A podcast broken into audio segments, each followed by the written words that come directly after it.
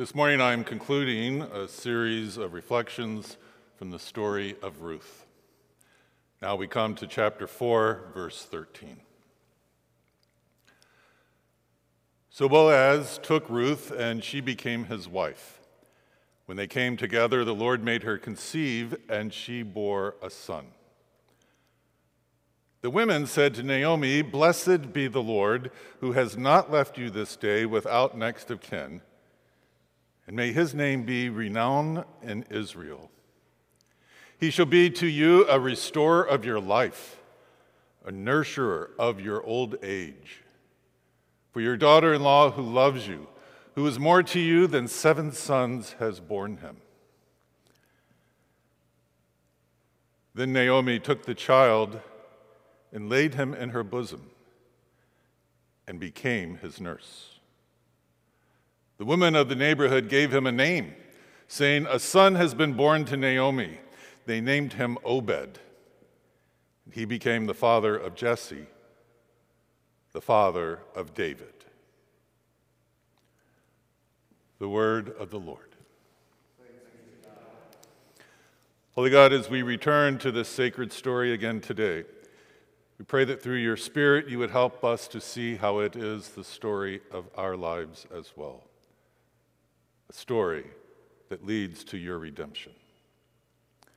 We ask it in the name of Christ the Redeemer. Amen.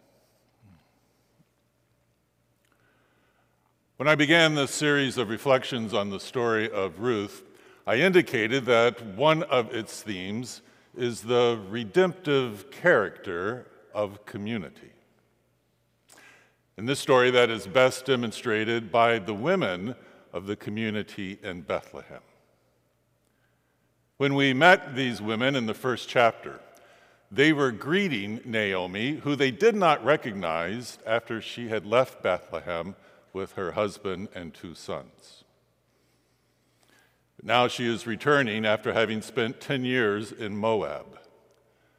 Her husband and sons have died, and Naomi is destitute. She's returned to Bethlehem because she hears they have food. All that she has is her daughter in law, Ruth the Moabite, who also has nothing. Nothing except a committed fidelity to her mother in law.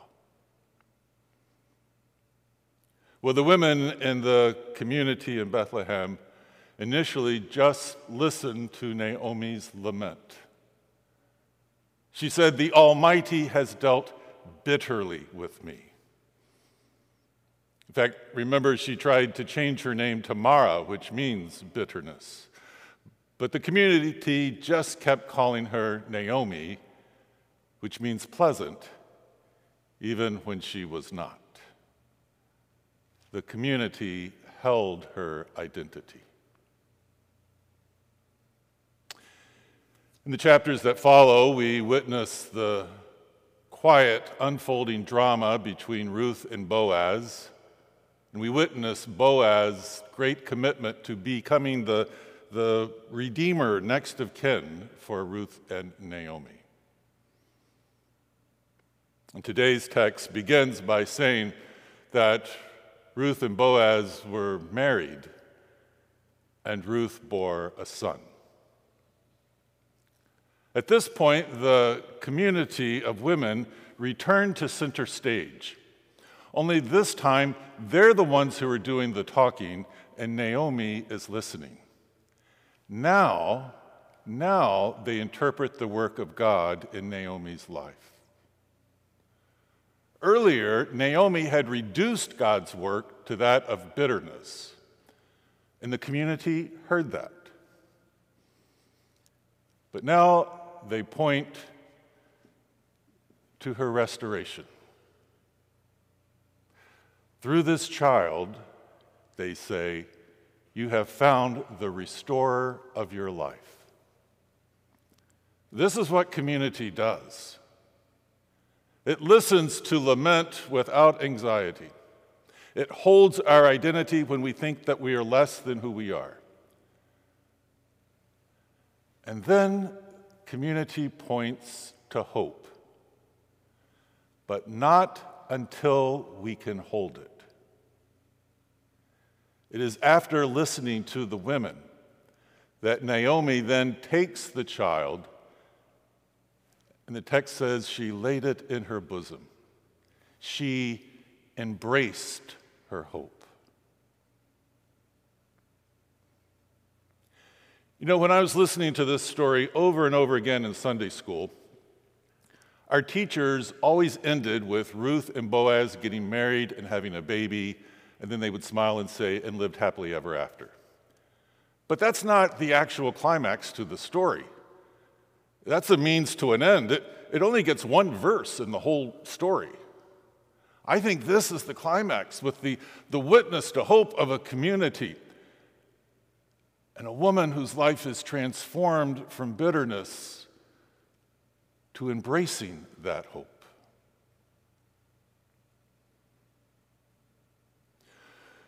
Recently, we've all had another illustration of how much we need community to hope.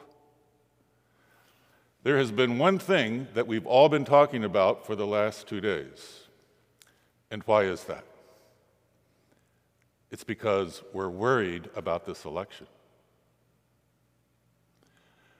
And whether the process ends in bitterness and lament for you or it ends in joy, you're, you're going to have to have a community either way, and certainly while we wait. For it is the community that calls us to hope in the restorer of our lives.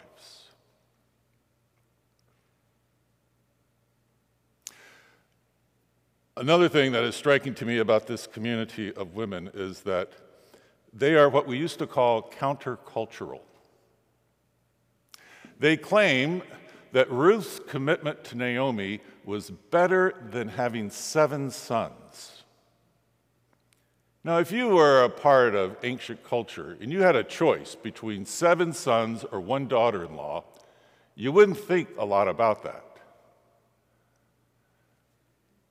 But this community recognizes that it is Ruth the Moabite, the foreigner, who has become God's instrument of restoration in Naomi's life. Social norms are never normative for a community of faith. A community of faith that believes that God has God's own ways of unfolding redemption in our lives. And sometimes these are strange, unforeseen ways. So while the results of this election are extremely important and the consequences are great, maybe it is important for those of us in community of faith to remind ourselves that our hope is ultimately not in who wins this election or who loses it. Our hope is that God's plans are never reduced to our political processes. God has a future of unfolding redemption in mind. We cannot thwart that. One final thing about this community that I find spectacular it is the community that names the child, not Ruth and Boaz, not Naomi. The community gives the child his name, which is Obed. At the end of the text, we hear that Obed becomes the grandfather of King David, and we know how the story of hope continues to expand from there. But I'm struck by the name, Obed, which means worshiper. And maybe this is the highest calling of all for community in our lives. It calls us to worship the God whose ways are not our ways, but who is committed to the restoration of our lives and our life together and whose hope is only found by worshipers. In the name of the Father, the Son, and the Holy Spirit. Amen.